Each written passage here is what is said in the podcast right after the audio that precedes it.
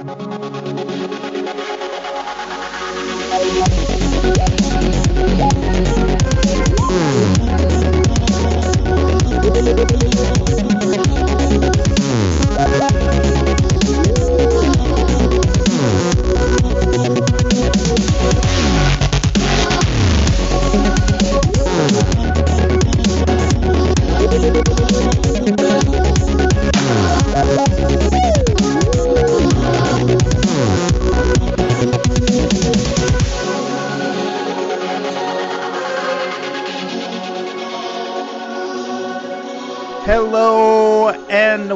to Open Minds UFO Radio. I am your host, Alejandro Rojas, and I have with me Martin UFO News Willis. All right, finally, I get the title I deserve. Is that do you like, like that. that. one? Yeah, I like that one. Yeah. Mm-hmm. Do you know a lot about the news, uh, UFO news, current UFO news? No, actually, but I still like the title. I was going to say because that's not why we hired you for the job. You'd think we would. That would be the primary, um, you know, qualification. But uh, you're just a cool dude. We actually, the, which is a good thing because that means that you're you're such a cool dude. You don't even have to have knowledge in the area that, um, you know, the the job pertains. That's right. I just talk the talk, but uh, Mhm. you know, walking, I don't know. That's kind of how it goes, though. Like they say, you you it's who you know. I mean, often being a cool dude will get you a job, even if you don't know crap about what the job is that you're supposed to do. That's right. Those who know do, and those who don't know teach. I think that's what it is. Something like yeah, that. I heard something like that. Yeah. hmm Well, anyway, that's There you go. fine. I- I- Showing I- I off can your that, charm yeah. again, right there. That's what it is. All right. So, um, yeah. So the guest today. So I I had a really good guest, but I don't anymore. yes, you did. Yeah. So, and I won't say who. I'm not going to necessarily disparage this person. Um, maybe I should. Because they may come thinking back. about it. Mm, maybe, Yeah, but, but- I I had a really good guest who was a witness to a famous case. I won't tell you who. Um, this person had contacted me. I'll just say this: that the way that they canceled, if you can call it that, at the last minute, um, was less than uh, um, respectful Honorable. or yeah, less Yeah. than honorable. This man has no honor. No, so uh, yeah, so I'm I've definitely got it's uh that not good, not good at all. So uh, I Well, you know, your apologize. listeners, Mhm. your listeners are gonna like, okay, who was it? I know. You're gonna be getting some email. But they do one. that a lot because whenever I talk about um, someone who made me mad, who or I talk bad about someone, I don't say their name. Mostly, Ah, except Ah. for I think you know there's a couple people. Michael Horn, I'll say his name when I talk bad about him. yeah. But uh, there's not many people that I'll. I'll um, and you know, bless his heart, I don't know that he's necessarily an evil person. We just disagree. But anyway, um, uh, yeah. So, So you're not- that didn't work out well. I'm gonna uh, say who. Yeah. But I need You're to. just not gonna say the guest. who it was? No, I'm not going to say who it is. But I. Holy Landrum. Yeah. Oh man, people might have heard that. What's that? Heard what? Anyway. Sorry, the cough. Yeah. hmm Cute. I'm gonna go beep that. By the way, the first thing that we've conversation where I'm ha- gonna have to edit. Oh no. Yeah. Okay. Sorry. Sorry. but that's okay. There's a first time for everything, and uh, I'm surprised we've gotten this far without me having to uh, to edit something because uh, I've I've expected maybe you to slip up in other ways. But uh, anyway, my point is that yes, and because I need to, my listeners, I'm a day late with a show, and I told them before that I may go a couple weeks without a show, and they hate that and they get mad, and I'm sorry, but you know, there was MUFON, the MUFON symposium we went to. Uh, there was also uh, San Diego. I went to San Diego to hang out on the beach for a week and I wasn't going to struggle to find. Not like you, you were trying to get a, a, a guest. I was like, screw that. I'm going to the beach. Listeners be damned. Um, and I hung out on the beach. That's all I did. Well, not true because now I do real estate and some real estate stuff came up, so I did have to do some work. But um, it's been a while since I've had a show, and I really wanted to do a show. I was going to come back with a bang and have this great guest and get everybody excited, and it was going to be wonderful. And then this guy, he screwed me. He screwed me and my listeners. Wow. You know, Yeah. bad enough for me, but to do this to my poor listeners. So, uh, I apologize that I'm a day late with the show, and uh, my guest though this week is a genius when it comes to UFO news. yes, ladies and gentlemen, my guest today is Martin Willis. Yes. so we're just gonna blab for like an hour. Cool. I, I suppose. And yeah, um, that's fine. I, I am excited to do this, um, but um, what can I say? I'm not your your guest. You know, I mean, I, I, I'm, I'm second fiddle, but I'll I'll do what I can here. No, stop it. Stop it. Before hey, stop before you push pause or stop. Listener people, we're to get into UFO stuff. We have lots of good UFO stuff cuz now they're probably like, "Oh, yeah, they are just to blab and be boneheads this whole time." But no, we're going to talk UFO. We have good UFO stuff. Martin does know UFO news. We were just kidding earlier, and he does have some good we do have some really interesting uh, UFO sightings to talk about. So before we lose them all, why don't we just get into the UFO news? Does that sound good? Uh, yeah, I think we better quickly. Yeah. Yeah, I think you're right. Okay, so uh, go for it. What's right right. story you got? Well, I think this is an interesting one, and it was posted recently by Roger Marsh. And uh, there's a video involved as well. Uh, Tennessee witness describes UFO as a orange line, and this happened in, at uh, in Nashville. And there's a video of it, and I do caution the person that's going to watch the video that uh, uh, there is some foul language on the video, which seems to happen quite a bit when it comes to people filming UFOs. And I, I understand because people are kind of like baffled. What the heck is that? And they use other words. Yeah, it's almost if someone sees a UFO, the knee jerk reaction is not to grab the phone, it's to say, What the F is that? And then Yeah. grab the phone and film if they if they have their wits about them and continue to say over and over again, What the F is that? Um, which is the case in this this film. That that is, and it isn't. It is a pretty interesting uh, video to watch, and I do uh, encourage you to, you know, if you can get by the language, of course, you can watch it. And there is, you know, a lot of times you'll see on these videos, you can't really, uh, you know, an iPhone or whatever it is he filmed it on, you know, doesn't have all that great of quality when it comes to to nighttime sightings, but this definitely shows up, and there's a couple of stills in there uh, of this story you can check out too.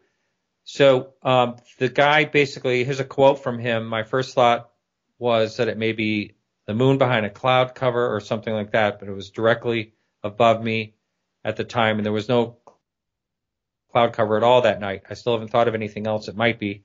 I couldn't make out the features on the object as it was very dark and it was far enough away that it, I couldn't see any details on it. But it did have uh, lights on it, um, and he's filming it.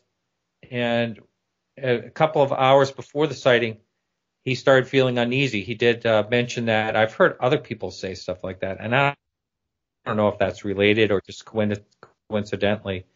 And uh, so this came out. I think it was around uh, midnight that he saw this. And so he films it, and you know he is talking the whole time. He's filming it, and then all of a sudden the object disappeared, which again you always hear uh, a lot of people say. And then he felt strangely calm and peaceful for the rest of the night. Interesting. You know, I've heard of people saying that uh, you know, like the Allagash, um, they felt like really tired afterwards after they thought they just had a sighting, but it was more than a sighting. So um, it is uh, interesting how people can say kind of the same thing or similar things. They have these type of sightings. Yeah, this is a weird one. Okay, so this was investigated um, by Angela Shear and field investigator Roy Messer of the Tennessee MUFON, and uh, it's still uh, closed as an unknown, which they often do. Mm-hmm. Yeah, and you know what? There's a good point someone made in the comments here that the photo that is taken of the daytime, where someone he took a a picture of his alleged perspective, does not match up with the video unless he zoomed in quite a bit because the video does sh- seem to show like a couple radio towers to the left of this bright, long, kind of orange light, and uh, the ra- those radio towers cannot be seen in the daylight image. So uh, the radio mm. towers also often indicate that this is on a hill. Um, so this object could be on a hill. However, the object is a little bit higher. It's like mid radio tower. It's not like, you know, um, on the bottom. So, I mean, it could be something on a hill, but it's long and bright. You know, a car is not going to look like that. Um, so this one is mm-hmm. a big mystery. I I'm glad that you brought this one up because I forgot about this one. It's funny because um I'll write these stories and then I forget about them, and sometimes it's not till the end of the year that I when I put together the best cases that I remember them. But yeah, this is a weird one. I don't know what the heck this one is, and um, uh, but it would be nice if someone could go get a picture of the actual area. In fact, maybe we can email the uh, MUFON investigators and see if they can do that. But uh, it's a weird one. Yeah. Now they, it could be the the place where he saw the the object or whatever it was, but uh, at a different angle. In other words, he may mm-hmm. be facing the wrong way. You know, yeah. be just uh, turning the wrong way if there's mountains on the other side. Or you're right, radio towers. So you know the majority of them are on a higher level. Mm-hmm. Uh, you know, like mountains and hills, yeah. things like that. Yeah. So this so, is yeah, a good this, one. Yeah. That's it for me on this one, though. Yeah, he did say he zoomed in too, though, and in the picture that he provided of the daytime, it doesn't look like he zoomed in. So that could be the difference. And in on the horizon, mm. it looks like there are some hills. So maybe he was just zoomed in a bunch when he took the video, and, and he's not in this picture. Um, that is mm. a, a, possibility, I think. So mm. yeah, one for people to check out. The other one, is it my turn now? Oh yeah, it's your turn. Sweet. Yeah. The other one I want to talk about is one I just posted, and this is also a good one, I think. This one was a New York witness between Florida and Gosh, which don't sound like they sound like countries or something, but uh, these are you know a couple weird named towns in New York, uh, Florida and Gosh. Gosh, I'm not sure. I think it's go. Uh, yeah. Gosh. Yeah. If it's German, one of these German towns, uh, uh-huh. you know, it would be Gish, more like Gish. Oh, really? I know that's really, yeah, I think that's how they pronounce. Huh. That's uh, weird. I'm, yeah. It's pretty weird. But anyways, this guy says he was driving with his girlfriend um, at nine between nine and ten p.m. on August fourth when they saw this light. It was to their left. Um, they they describe a completely lit surface on a craft with blinking lights. Um, and if you look at the video, that's kind of what you see. It, if you didn't know anybody better, you would think it was a disc with a notch, and in that notch, there's a blinking light, um, which is really weird. Now, so you just see this light, and this guy is taking a video of this. Um, it's somewhat reminiscent of the Turkey videos. Uh, mm-hmm. Some people may remember there are these videos taken in Turkey that are pretty interesting and, and debated. Now, those Turkey videos, unfortunately, I have a feeling might be a reflection from the lens. It's um, there's a phenomena that happens with uh, um, lenses, and this guy had a, a big, you know, zoom lens attached to his camera where a single point of light can reflect on the rim inside the lens and where the rim and the lens has these notches and it can create this image that the turkey video got with this distinct notch and um, that's what was captured, or that's what a lot of people feel, and some people have demonstrated pretty well that that could be what happened in Turkey. However, and this one has a distinct notch, but this one looks different. And the other weird thing is the blinking, the on and off light in the middle of this notch. So this is a really weird one, pretty strange. Uh, yeah, I think it's uh, I think it's really an incredible looking whatever it is. Mm-hmm. Uh, yeah, I mean it's a great video. And uh, another one, this isn't really a lot of, there is a little bit of foul language in this one too. Um, but anyway, it's uh, the one thing I, I did want to ask you, going back to the Turkey UFO Mm. that you just talked about. I think Yeah. that's fascinating. But didn't people say they saw that with the naked eye as well? But the problem is, all they saw was a point of light. Ah, and it's i mean I, to me it the descriptions of that light fit um a star. They fit like venus or something. So um that's the problem with that one uh there were other sightings and some people say well even if it was that there were other sightings but sure there's other sightings everywhere that doesn't necessarily mean uh you know that phenomena that uh, was captured by Roger Lear by other people was not. And you know, I looked into this. Re- I thought I'd be able to figure out what it was very quickly, and I wrote a story in Open Minds magazine where I felt lots of the theories didn't fit. So I was left thinking, I don't know what the heck this is. And finally, only like a year ago, some people had sent me some information about this theory and uh, that may fit about the reflection inside the lens. But um, Hmm.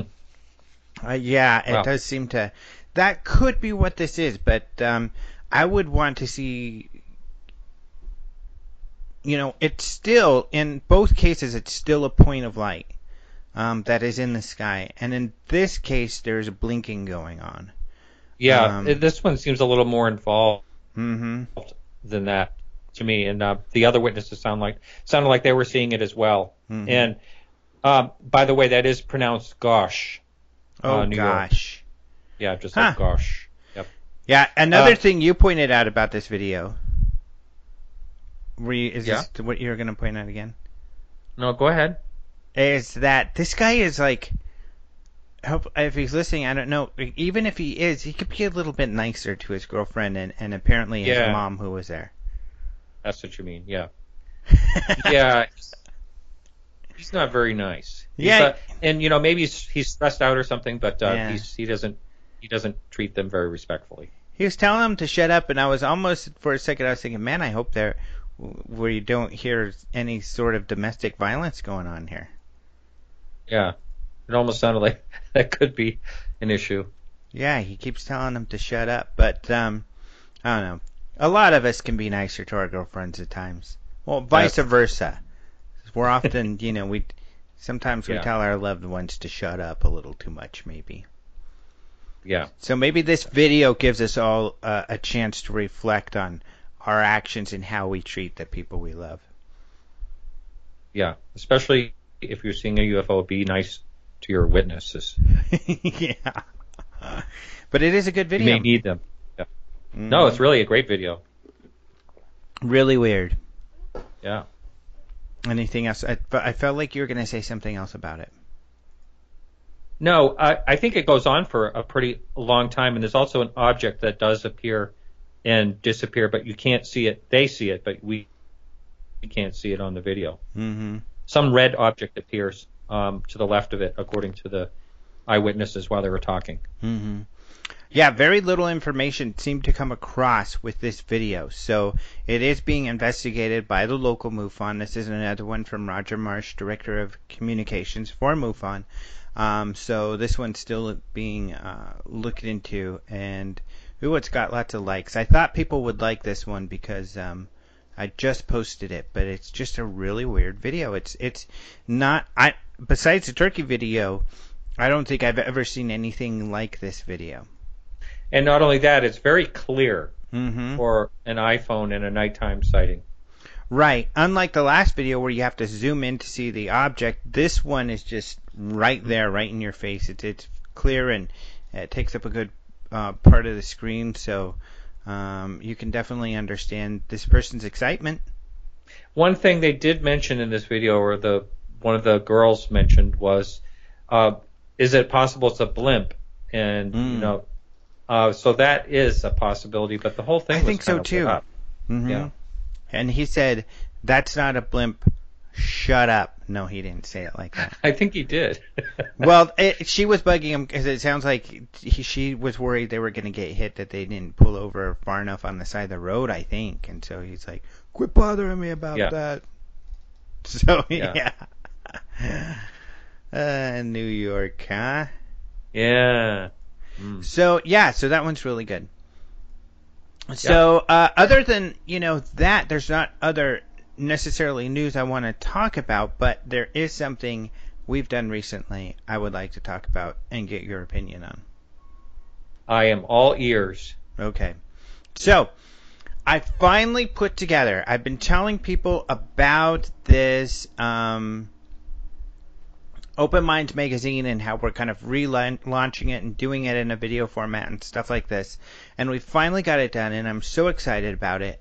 And uh, and I'm really excited about this piece because essentially, if you haven't watched it, and I know many of you listeners have not listened to it, because I know how many listeners we have for the most part, and I can see how many hits we have in the video. Now, not to say that the video hasn't gotten a lot of hits, it has, but uh, it can get more, and I just um, am very excited to share this with my listeners and uh, and to share this information. So, um, the video starts off where I explain what Open Minds Magazine is and how we're going to start to look at um, this phenomenon, how the government and military and public have reacted to it. Um, and it's kind of setting the the base. So, uh, talking about how Project Blue Book, of course, was the first uh, investigation by the Air Force. Uh, well, that there were other projects involved, but that the Air Force did look into all of this stuff, and the Air Force said essentially there isn't anything to it. However, they um, the files themselves, of course, tell a different story because a lot of these files are very interesting.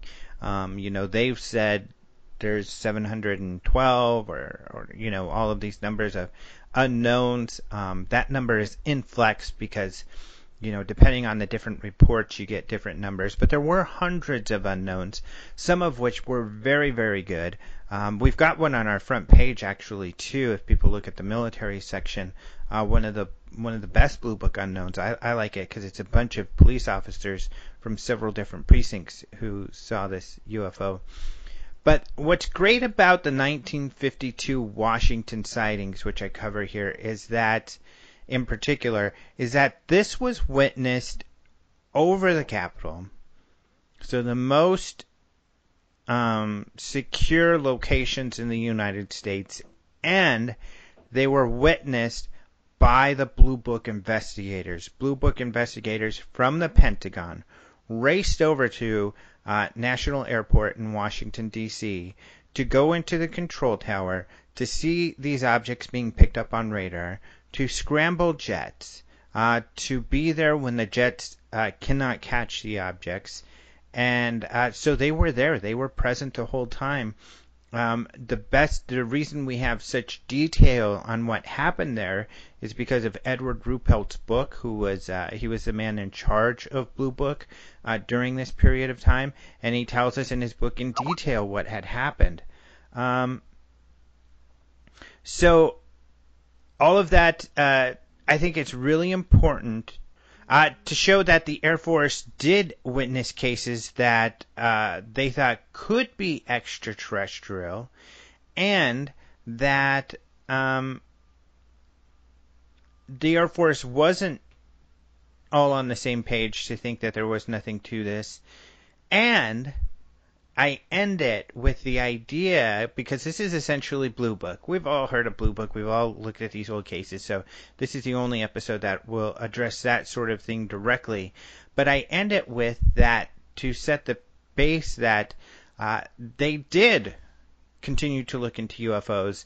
And as mm-hmm. they said when they closed Project Blue Book, that the most important cases were not going through Blue Book, they were going through their regular procedures. And why is that important? Because then we're going to get into what were their regular procedures for reporting UFOs, uh, and what were some of these uh, really important cases that made it to the most important um, uh, methods of, uh, you know, essentially really high important um, incidents, how they get reported, and why some UFO cases have made it to that reporting system. Um, so that's essentially setting the base for this. That it was a big deal to the Air Force, uh, continues to be a big deal. And I think that this is a new era for this because I don't think people have looked at this in this detail or, or uh, looked at those issues so much. Um, we get caught up in these real kind of fringe conspiracy theories and stuff like that. Not only that, um, the idea of an organization um, spinning information so they don't get embarrassed is par for the course these days. I think mm-hmm. the average person is much more savvy about that. What do you think? Right. Uh, yeah, and I think the government is much more savvy about that as well. Mm-hmm. Well, and I think like that spinning, the average yeah. person is much more savvy about the idea that everybody does this. Oh, that, I see what you're saying. Yeah, I yeah. mean everybody mm-hmm. does it. Politicians, sure. Government, I mean every product. Unfortunately, I've been saying this that you know typically the commercials are false. you know, it's like it's okay to lie, it's okay to spin. Uh, that's just kind of the culture. Um, so I think people can better understand that. The, just because the Air Force said they weren't interested doesn't mean they weren't, and uh, that can be demonstrated. Yeah, and you know a lot of this uh, when you go back to, you know, 1947 when they first started investigating um, UFOs, we had just gotten through World War II, and everybody like took the government's word for uh, 100% face value, and um, you know led us through the war safely and, and all that. But as time went on, uh, as time has gone on, uh, there's just many more cases where uh, the government has either covered things up and has been found out about it. Um, so why not UFOs? It's uh, something unexplainable and something that uh, you know, they, they say it's not a threat to national security, maybe because there's never been any real threats to national security from a UFO, but still, for them to uh, not be able to understand or to understand what's actually going on in our skies um, is still like a mystery. We really don't know what the government really thinks about it. Mm-hmm. Well, and um, you know, a couple we have some interviews that are in there where we just get a few quotes from people just to to show that you know there there are others who have observed this and who understand it, and very credible people who are insiders when it comes to the government. So we have Colonel John Alexander, uh, who was with Army Intelligence. Uh, we have Nick Pope, who of course worked for the UK Ministry of Defence investigating UFOs. Um, and the other person we have, because I think uh, someone who's been doing great work in this area mm. is Paul Dean. Paul Dean, who both yeah. of us have you've interviewed him, um, mm-hmm. so have I, um, and I'll continue to. But he is doing some great work in putting these pieces together. Um, but you know, uh, some people, uh, and I don't know how. You, well, I think I know how you feel because uh, a lot of people will say, you know, oh, Colonel John Alexander and, and Nick Pope, they're with, you know, how can you trust what they say? They're they're part of the hiding the information. Um, and I don't believe that to be true. Having known them for many many years now, um, both of them are uh, have been, especially Nick, instrumental in bringing credibility to the idea that UFOs are a real phenomenon. Um, and the point is, is if even if they were some sort of um, part of some sort of disinformation, um, to engage them or to discuss. I mean, you've got to catch them in, in a lie or something, uh, which I mm-hmm. don't believe has happened to this point. Um, I, I am not afraid to challenge either of them when I do my interviews. Um, but uh, because it's not necessarily that I disagree with them, but I, I know people do, and I like to explore those ideas because I don't know how I feel about some of those things. But uh, I think that we can just do this intelligently enough where we can put pieces together um, to put together more of a story than what we currently have. And, and that's what I'm trying to do and to get that across to people. Because I think what's going to be really interesting going forward is looking at these lesser known type of things, you know, like these um, systems that were used to alert high, you know, the the command of uh, very important situations, and that they were in fact used for UFO situations. Mm, right, and uh, still going on today, I would guess. Um, can we talk more about this? This uh, this whole flap uh, during 1952 is. Yeah, let's do because I wanted to ask you uh, since you've watched the video and and I've been so immersed in all of this information for so long. Did you see stuff in there that you didn't know about? Yes. Um, well, first of all, one of the things I didn't know about right off the bat, and I'm gonna I'm gonna be honest with you, and that is the videos that I've seen in the past uh, and pictures about the UFOs over the Capitol. I never realized that was just a reflection of the lampposts. Mm.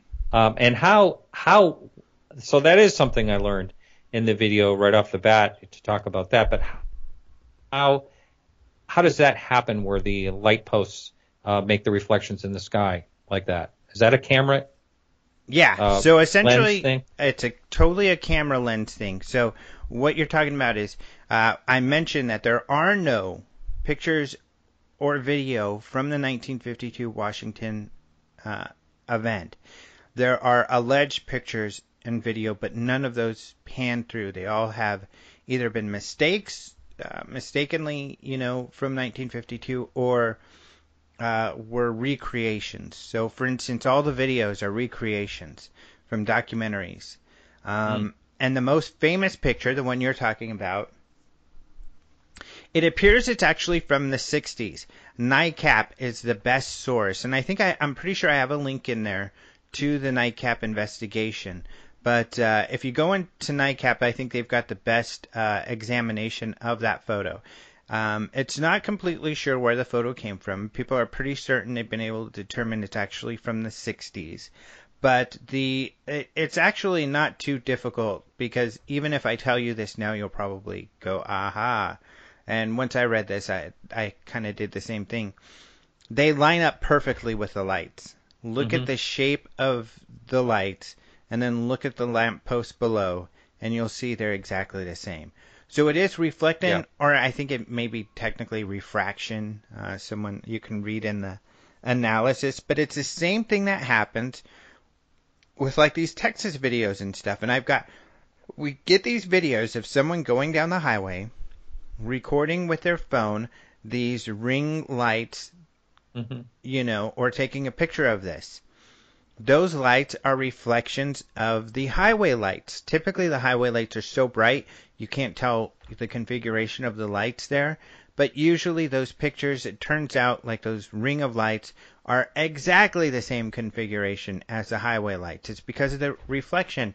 It's the same sort of thing that's going on here. Really bright lights just can reflect in a lens and then appear elsewhere. So it's how you get lens flares and stuff like that. Um, so yeah, mm-hmm. so that one well, is not to take mm-hmm. away from the amazing story that it is, but that was just one part of it that I I uh, have just taken for granted that that picture and images were um, in effect the real UFO, one of the real UFO sightings. But um, this the the thing goes along a lot longer than I expected it has in the Washington area, and you point that out in the the uh, video. Um, how it starts, and and uh, you know the final. I think it's pretty interesting that it was ongoing even the night on July 29th of the press uh, the press uh, conference they had. Yeah, and I think that's another thing that I think people, UFO people, have seen this press conference. Um, so essentially, when the 1952 thing happened and the Air Force witnessed the event happen, uh, one of the jet pilots then spoke to the press and said, you know, we chased these things, we couldn't catch them. Um, that's where you get the famous um, photos of the Washington Post uh, where it says jet outpaced by saucer. Uh, mm-hmm. And then there's a quote in there from the jet pilot. So the Air Force felt pressured then to make a comment, so they had a press conference and General Samford, who was the director of Air Force intelligence at the time, uh, was the one to do the conference. Uh, but like Ruppelt said, he didn't have a clue as to what the investigation was. Um, he was not briefed on the mm-hmm. investigation. Mm-hmm. The investigation had only just begun, and and uh, so he didn't know what the investigation was. But if you're just going to do a, a, spin, you don't need to know. You just tell people what you want them to hear, which of course is what the Air Force did a lot of when it came to UFOs. So Samford comes out. The interesting thing he and and this is where people will recognize the video. And that's what's fun because people know the video, but they might not know it. It's related to this 1952 event because he does say, uh, you know, in the our investigations of UFOs, uh, most of them are are not interesting. Um, but some of these are uh, some very credible people uh, reporting some incredible things. Um, mm-hmm. But uh, that was part of this press conference. But he did say that the Washington sightings were temperature, most likely temperature inversions. Um, right. However, that only would explain the radar part of it, not the visual part. Um, also, uh, the they had already ruled that out in their investigation because That's right. They were aware of the inversions. Exactly. They were aware of the inversions. They never mistook them for UFOs. Mm-hmm. It just was a good spin on yeah. at the time. Well, yeah. and it was it was an answer that would appease everyone and hopefully um, deflate you know all of the attention and uh, make people the news cover the next story and get their answer so they can move on. Um, so, yeah. So it's really interesting though that you know, now we have on YouTube to this day, you know, General Samford at this press conference making these statements. Right, and um, I think it's pretty interesting also that these pilots reported that, you know, as they got near the objects, how they would disappear but still be there on radar. Now, to me, that wouldn't you know, there wouldn't be any uh, any other answer for it. That it was, uh, you know, a total unknown. I almost said extraterrestrial, but I didn't. yeah, right. I mean, they saw these things. That's the other thing. You don't temperature inversions, as far as we know, are, do not um, fluoresce. They don't make some sort of you know bright light. Um, they don't mm-hmm. emanate any bright light. So, whereas these objects were, and what's interesting, I mean, really, I think what would be uh, what's interesting, another story, or if someone, maybe somebody's done this, is to really lay down all of the incidents where jets were scrambled after uh, lights that were also caught on radar and couldn't catch them. Because that's hmm. happened mm. many, many other times. Ruppelt right. covers these in his book. In fact, he said that I can't during this flap. Uh, there was a really big case in San Diego where that had happened at a military base as well. Wow. Uh, and so there was a number of times that they just said that they were trying to chase these things and just could not gain on them basically at full at full speed. Right. So was it yeah, so outpaced is like the term they use. Oh. So Right. Yeah, this sighting is just so important for so many reasons, and and I think it's it lays down really well um, the importance. And I and what's great is having Nick Pope as a part of you know his comments in the video too, because uh, I think he puts it really well yeah. as to what the military would be thinking and and were thinking um, when this all took place. Right. And I had never heard of uh, Major Dewey Fournet either, mm-hmm. if that's how you say his name, of, uh-huh. of his involvement in this. Um, but didn't uh, uh, didn't uh, Ruppelt, Edward Ruppelt, didn't he show up during a flap, but he did not witness it? Uh, well, that I mean, one, during one of the sightings. Yeah, the big sighting where the Air Force saw what had happened, where, like you said, where the people went from the Pentagon to uh, National Airport. He was not there, which is kind of funny because he, he talks about how he went to Washington, D.C. a week prior for unrelated business. Uh, when he got to his hotel, there were a bunch of reporters there, and his friend had to get him through all this crowd of reporters asking questions. Um, and they were asking about UFOs. So there had been UFO sightings that were in the paper. He was not aware. Uh, he that day called his superior, said, "Hey, what's going on?" Um, they said, you know, you can go get briefed at uh, Bolling Air Force Base where they they uh, you know were part of this whole thing. They described essentially the same thing: jets being scrambled, they couldn't catch them. Jets took forever because they weren't sure. I guess they even wanted to go chase UFOs, but um, um, so the same kind of thing happened. So he was supposed to stay and investigate. But because he was there for unrelated business, he had to get an extension. It's kind of a funny story uh, about the bureaucracy.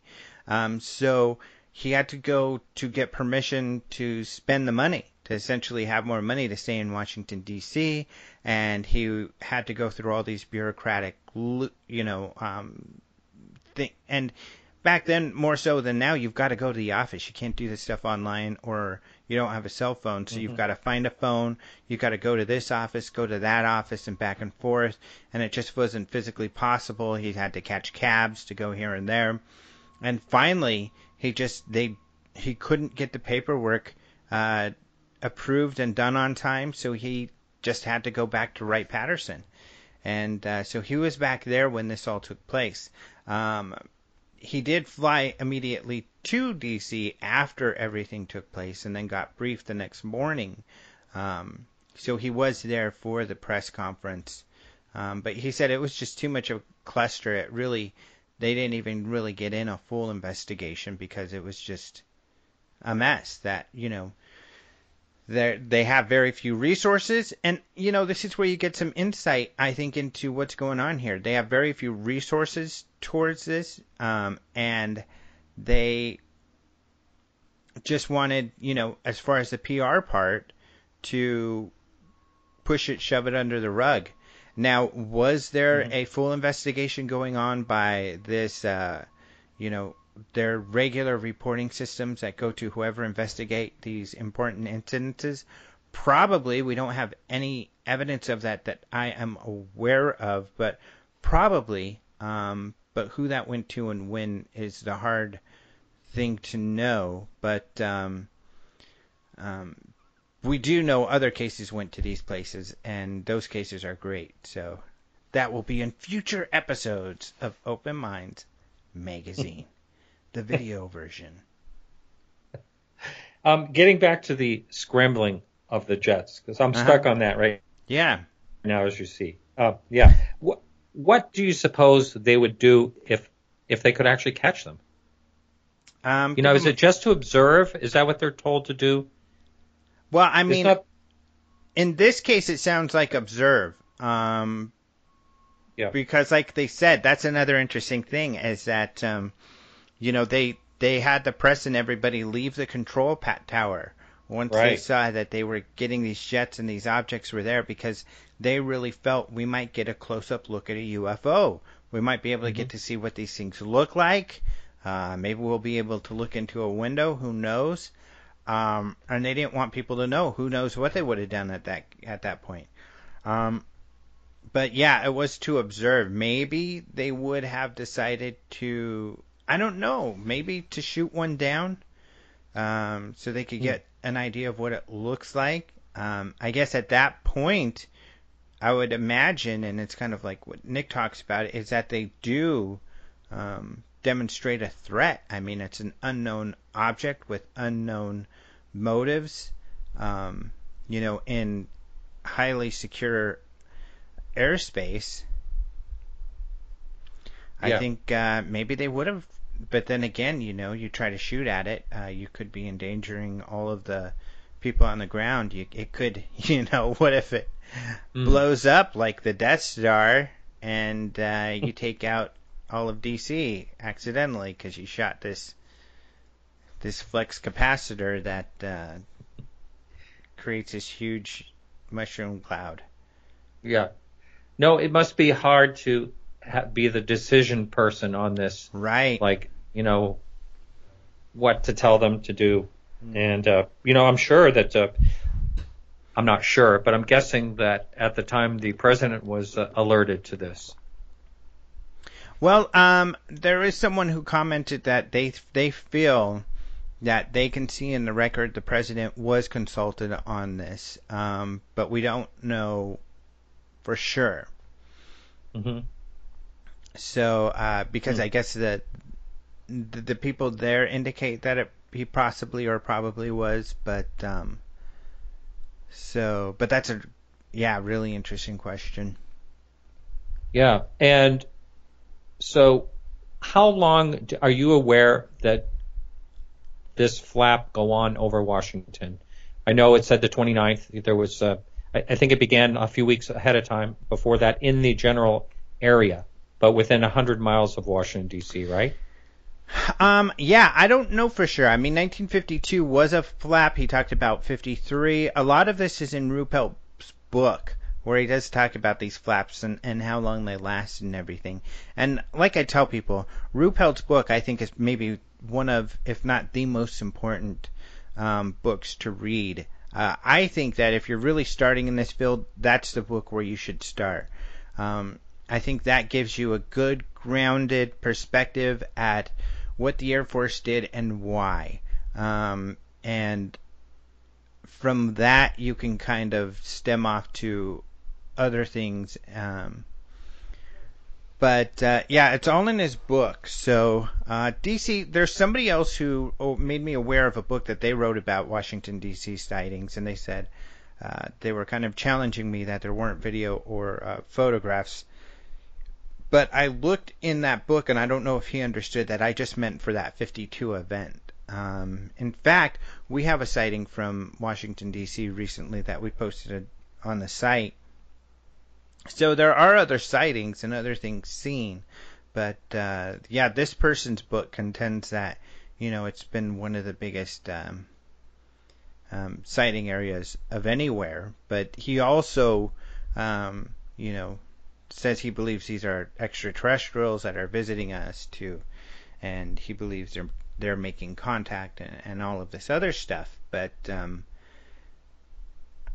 yeah, I guess you'd have to look at the record. I don't know for sure, you know, how many sightings in the DC area, and uh, essentially, what our my goal was is to demonstrate.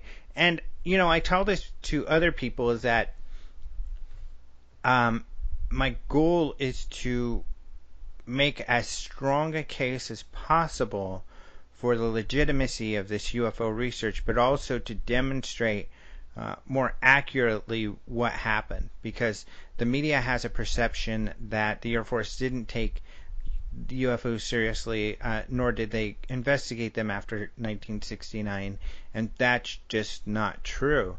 That uh, many people in the Air Force believe that the extraterrestrial answer could be uh, what's going on, and that they took these cases very seriously, as they should. Um, but the question, the big question, which um, a lot of people have feelings about, but I don't feel we have evidence um, regarding, uh, is examining who was looking at what in the government and what they determined. And that's what um, I think is fascinating. I think it's fascinating. Uh, Paul Dean's work, of course, John Greenwald's work, and others trying to get those answers. and uh, people like Nick Pope, um, um, seemingly only has uh, little more information than we do. Um, same with John Alexander, but there could be information out there, and that's what we need to look for. And uh, I think some of the things like Paul Dean has found, which we will be highlighting in upcoming episodes, uh, have and, and stories are not things that have been really discussed in this field before, um, as far as who was looking at what. Right, right. Uh, one of the things uh, that it does mention about one of the sites that I thought was pretty interesting on the object speeds were clocked uh, at first 100 to 130 miles per hour, which is for an aircraft would be per- fairly slow, uh, and then speeds were clocked up to 7,000 miles per hour. Mm-hmm. So, um, of course, they're going to investigate something like that. And, right. Uh, you know, that can't be an inversion as well that would show speeds like that. Mm-hmm. I don't Well, believe. And one of the things that Nick makes a point of, and Ruppelt and others, and I think that there's just a real misunderstanding. We often use this term government, and other people say this, but uh, Ruppelt's book um, demonstrates this, and uh, so do Nick and I think John's comments. And it's something we have to continue to remember is that government, it's not like um, that is one big organization, you know. Let's Mhm. have a government meeting and there's a big table and everybody, okay, what's going on here and that. That there are multiple different departments. So when something happens, um, such as Washington D.C., and I think Nick even says this in here in the video, is that um, you know the first thing you're thinking is, okay, whose is this? Is this Mm, right. you know, the, is this a Navy thing? Is this a uh, Skunk Works thing? Uh, you know, they're thinking more along the lines of, okay, it's one of ours, one of our guys is. We just don't know about it, and we may never know about this project because it's none of our business. Um, and you know, but that's probably what it is. So that's what they're thinking first of all is that you know there's many different organizations doing different things. We don't know what they're up to, but we know they're capable. Um, and I can ask, but they may not answer. Uh, so that's the first thing they're thinking. Um, so, but in this case, and that's what's great about this case, is that they're able to see that these things, okay, wow, this isn't, you know, the Navy. This isn't um, DARPA or somebody else. This is something that's beyond beyond that. Uh, Because they're not going to fly it over Washington D.C. First of all. yeah. So there's a lot going on where they don't know it. And Nick Pope says this a lot. I don't know if other departments were doing other things. They probably were. I've heard stories of other people doing this and that. Um, but, you know, I don't have the information to say what others were necessarily doing. Um, and just like in, in the end of our story where we say, uh, show this, this, Bo- talk about this Bolender memo where he says that, uh, you know, these, the cases having to deal with national security go elsewhere. Um, so there are other elsewheres, and uh, who those are, we don't know. Um, and Nick is kind of akin to Ruppelt, where there he, he knows there were el- other elsewheres, but who they are, he's not necessarily sure. Um, so, so it's it's just so very very complicated. And there's always the need to know basis too. Yeah. There's always the need to know. There's always budgets. There's always um, infighting. There's always bureaucracy. Um, there are all these things that get in the way and cause all of these issues. Um, so it makes it, it would make it, I think, very difficult for any one organization to handle all of that. Um, hmm So, so Yeah. yeah. So even if we have these advanced research groups looking into it, I think our best case scenario and most likely scenario would be think tanks. Um, that's kind of why I called my first group UFO think tank. That that's often what happens is you have groups that are kind of think tanks that uh, are policy advisors or advisors um, who are able to say, you know, here's what might be going on. But uh, they're often the ones with the largest amount of information uh, on given subjects. However, uh, often they uh, they're private organizations, so they don't have to share their findings or any of their information, um, which makes Right. it very Mhm. convenient then, because then they're not a subject to FOIA or anything like that. So, um, and that's what That's it may just come down to. It's interesting. Nick Pope told me in Roswell. I don't know if I shared this with you or my listeners. I, I was asking Nick Pope because I'm really interested about Project Condign. Project Condign was a report that was put together by um, the uh, MOD, essentially, um, and people in the government interested in UFOs. It was a top secret investigation. Um, people like John, uh, he's one of the witnesses at Rendlesham, John Burroughs. Yeah. He talks about it a lot because they mentioned Rendlesham.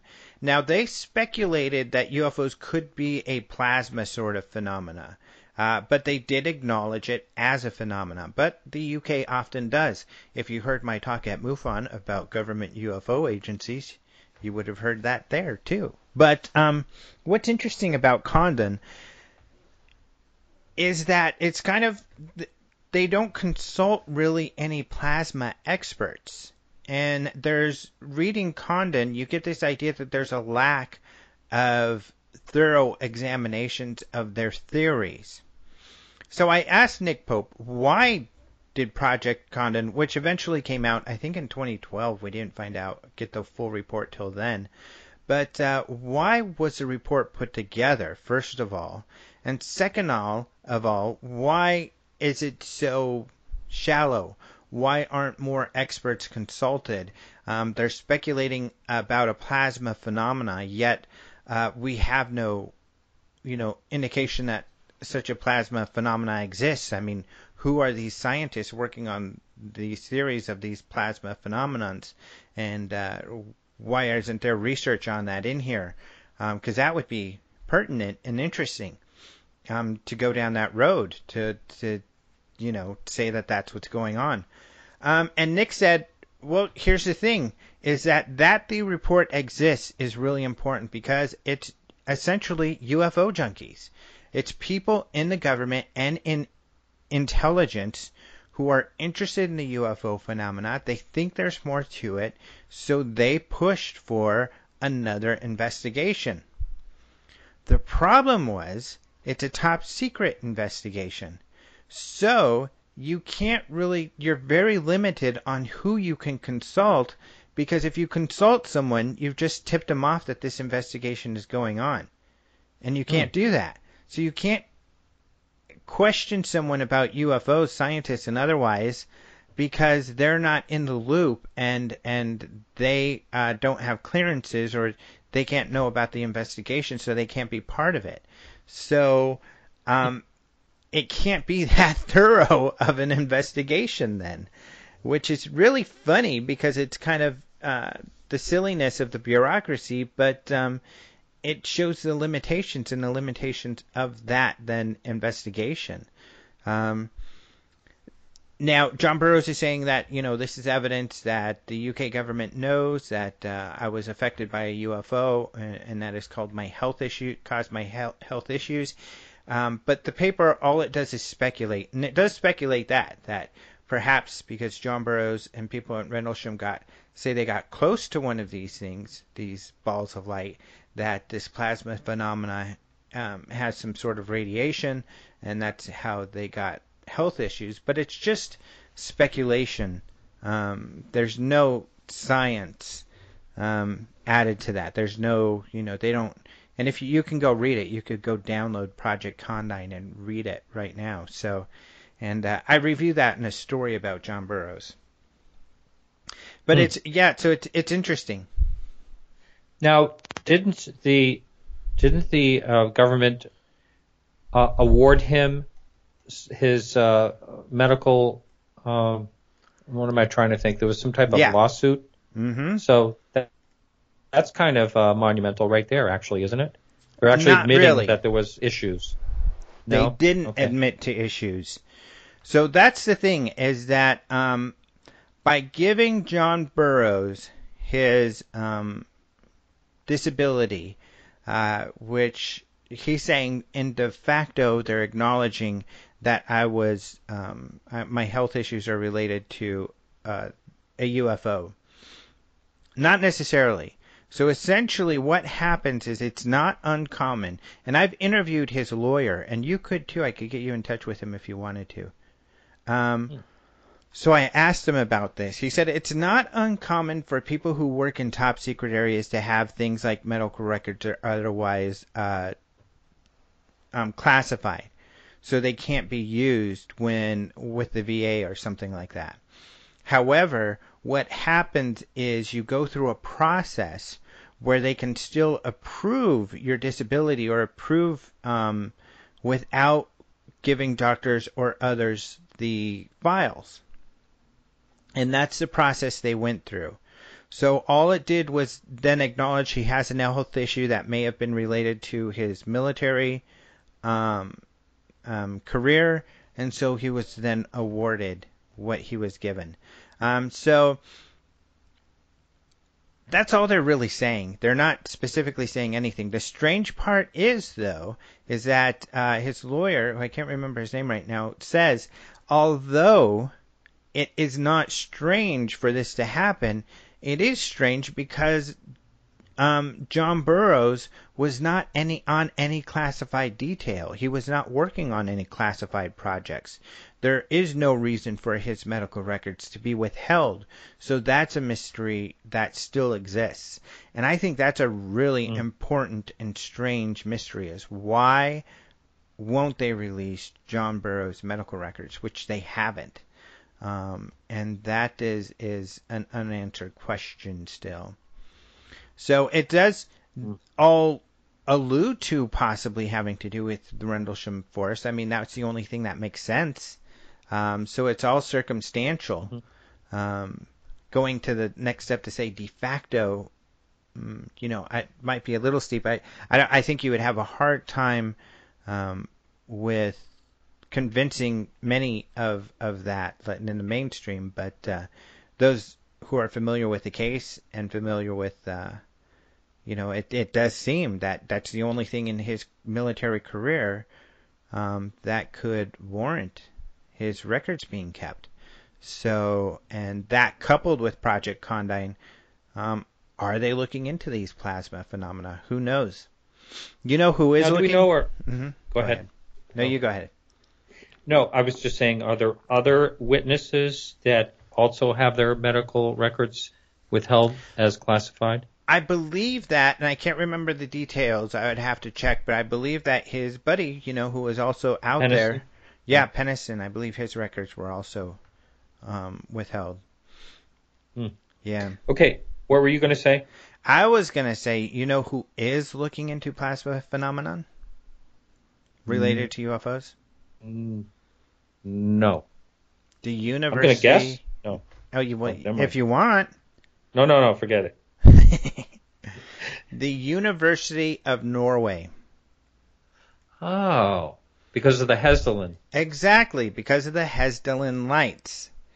And so MUFON actually had Erling Strand, who is a professor uh, who is part of the research into the plasma phenomena. He had some very, very interesting things to say. I'm sure that's that that's uh I know we're we're getting way we're going around to different topics, but I think that uh that Well, I'm- is really What's it called Interesting. when you're guess it all setting someone in. up? I'm setting you up. okay. Is what it is. All right. Yeah. But you gotta. You're not. You're supposed to be like.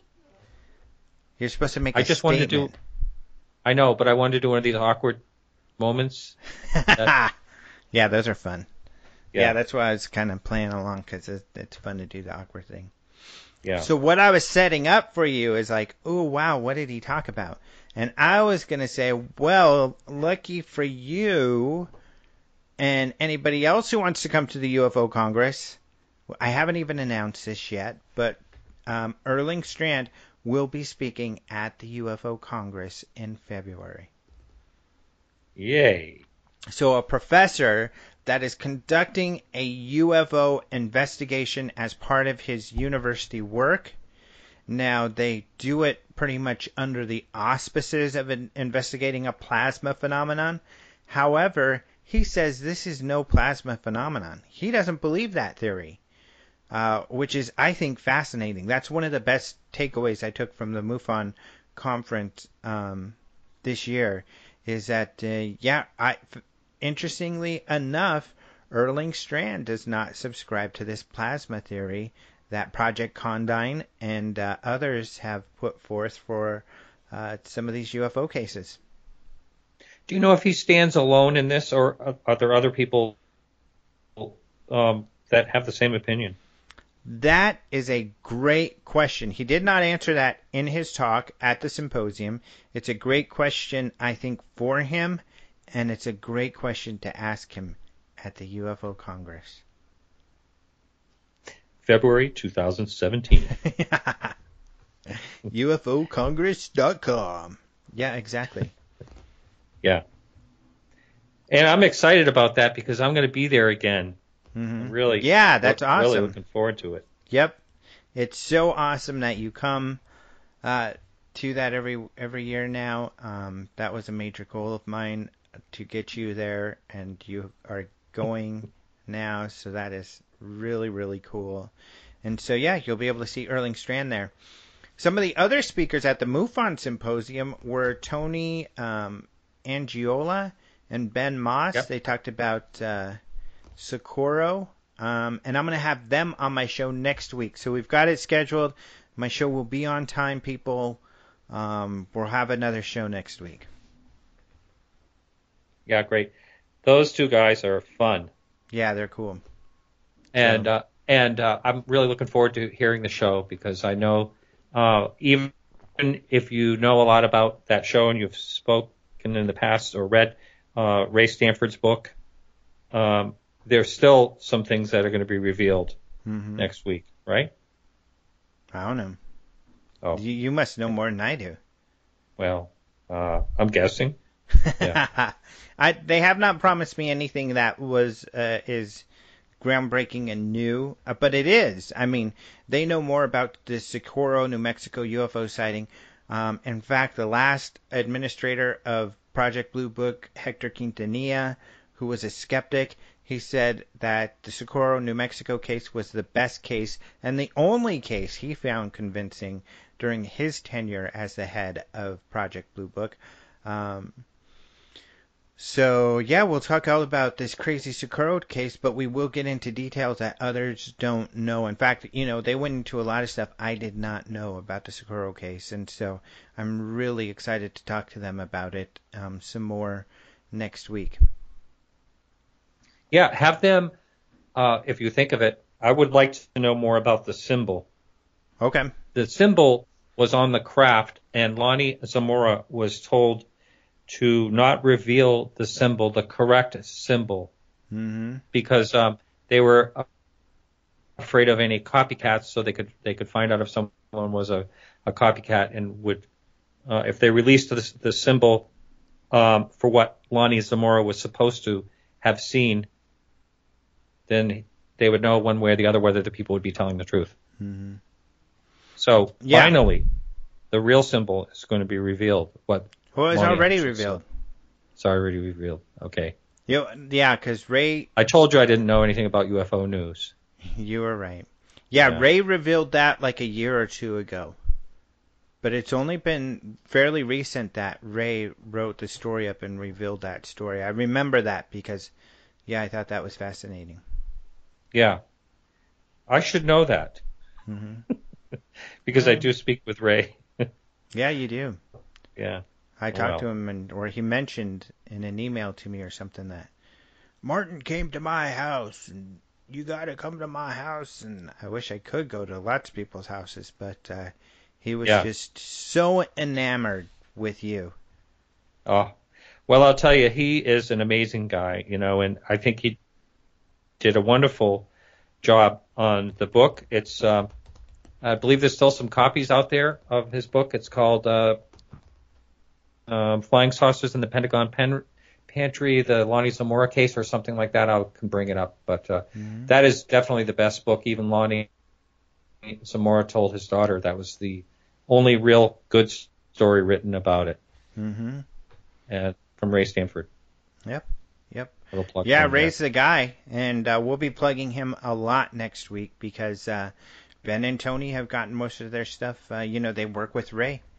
They're kind of Ray's uh, uh, investigation team. So, yeah, so we'll talk about that. So, is there anything else you wanted to talk about, my friend? I think I'm pretty much uh, uh, expended here. I, I can't think of anything else. Um, I think uh, I definitely want people to check out the video um, that you have posted on the 1952 UFO flap in Washington D.C. Very, very well done. I got to tell you, very nicely done. Thank and you. Uh, and you will definitely uh, learn something. I do believe. Mm-hmm. I think you will, and I, you know, think this is a good piece to send to your skeptical friends. Um, that's what we're Mm. trying to do. Because if you send this to a skeptic, um, I think it just it very firmly demonstrates that this subject was not a joke to the Air Force, um, and that there, you know, there there's something substantial here. So, and that's what I think we we wanted. What I'm trying to do is to demonstrate, um, even to mainstream media. In fact, I'm working on in the next couple of days posting this story to Huffington Post.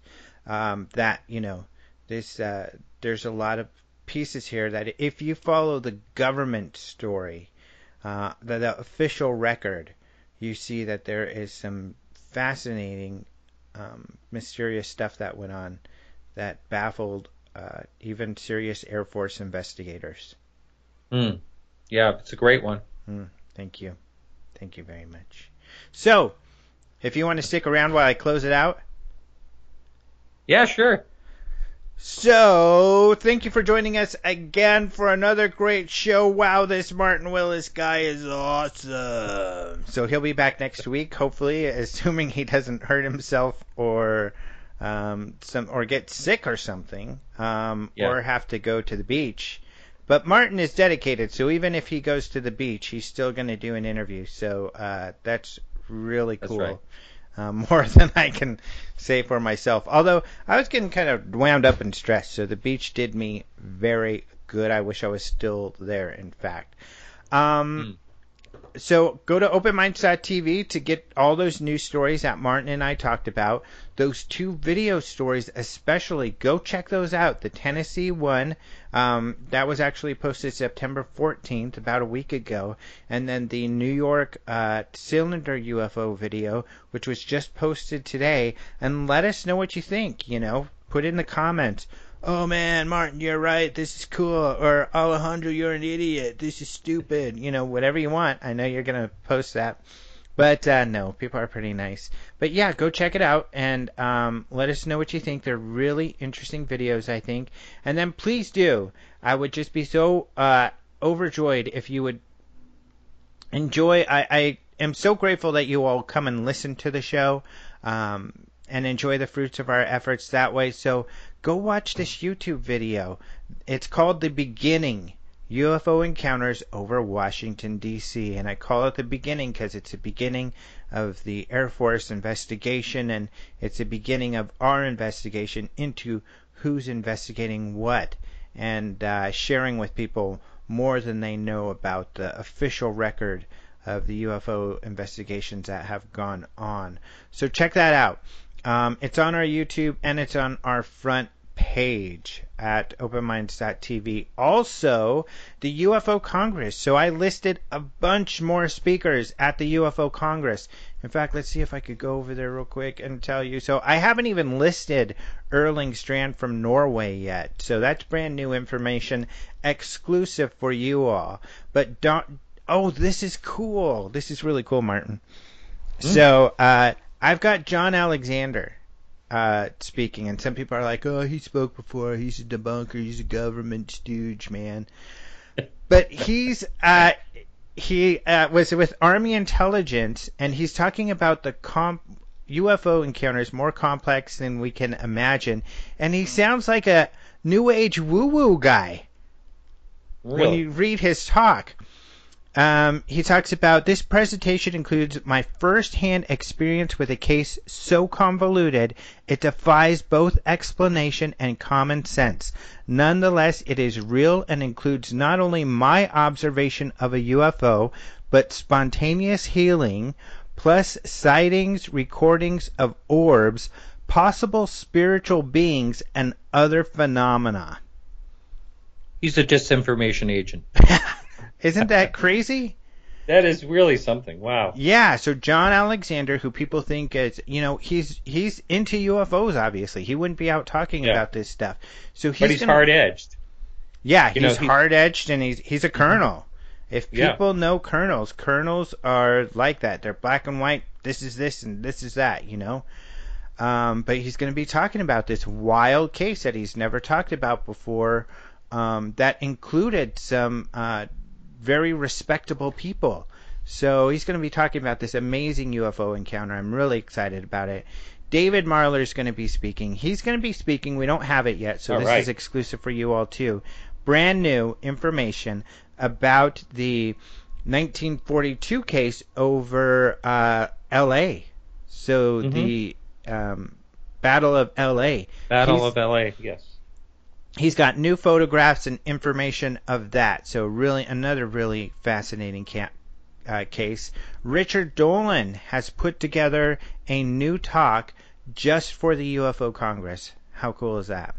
Wow. So he'll be speaking. Noe Torres will be speaking about the real cowboys and aliens, UFOs in the Old West. So this is apropos because we're in Phoenix. So he talks about these cases like from the 1800s, UFO cases Mhm.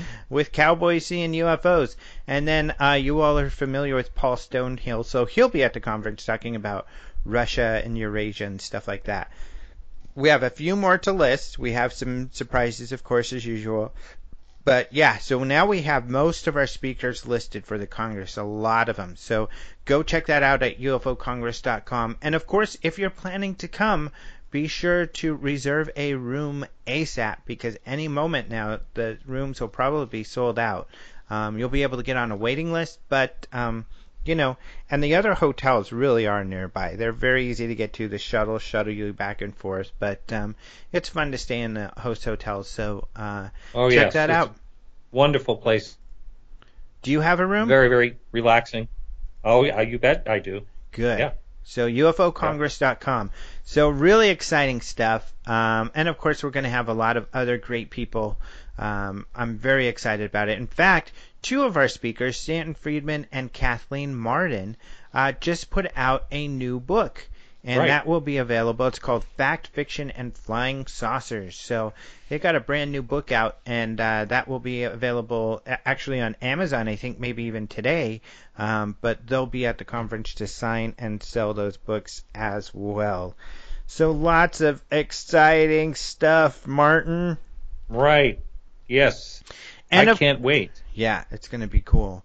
And of course, you're going to be able to meet the one and only Martin Willis at the conference. Um, also, don't forget to check out the Open Minds video portal, which you can find at Open Minds TV, where we have the lectures from the past conferences. We have all from 2016, but we don't have all of them up, but we're posting more on a regular basis. And it's just a few dollars to have access to all of these super cool video lectures. So, really cool stuff. I want to say thank you to, um, well, speaking of the Hanks, Micah Hanks, we have a story from Micah Hanks that uh, he wrote for the Paranormal podcast, actually, for Jim Harold. And Jim Harold was nice enough to let me post part of that story on our website about satellites uh, and mysterious satellites, mysterious stuff in space. Um, so Micah Hanks, really cool guy. He, does a Gralien Report, great writer. Uh, love Micah. He's going to be at our conference too. He's going to have a table. I forgot about that. So that's cool. But the reason I thought of Micah, you all probably know because I end with this every show, is that his brother Caleb, they're both musicians, extremely talented musicians, and I want to thank Caleb Hanks for our great open and close music. Often people ask, where can I find his music? If you go to the Open Minds Radio page, you will see a link to his site where he lets you download uh, a lot of his original music for free, and I love it. I think it's really, really good. I think it's great to get in while before these guys are super famous, so we get to know them. So thank you to Caleb Hanks, and finally, thank you to you. Not you, Martin. I know the listener. Yeah, I already thanked you. Yeah, I know. Didn't I? Did I forget to thank you? No, I remember you thanked me Oh, good. Okay. a couple of episodes back. Yeah. a couple episodes. Well, thank you, Martin, and uh, yes, thank you to the listeners. Thank you so much. Thank you to those of you who said hi at the MUFON Symposium. Um, thank you to all of those that I met on the beach that said hi there. Um, just kidding. But uh, you know, although that makes me think, and I don't know if I should say this. We'll see if I'll get some bad feedback. But I'm just thinking of the beach, and I'll, may, we need to make some open mind swimwear. Of course, first what came Yeah. to mind, honestly, I got to be honest, uh, was open mind bikinis, but also swim trunks would be cool too. So, um, and you know, one pieces for women if if they like that, but that would be really cool. Some open mind beach wear. Huh. Uh, I can, I can see that now. I, I'm sure you the- can. Yeah. Yeah. I'm not even going to say anything. I'll get myself. Yeah, I know. So, No, yeah. just like uh, the eggshells are out. So, but thank you all so much for listening. Say it with me. Do you know what I? The, you know what my last words are, right, Martin? Um, not yet. Adios, muchachos. Adios. So let's say it with me. Three, two, one. Adios, Adios, muchachos. muchachos.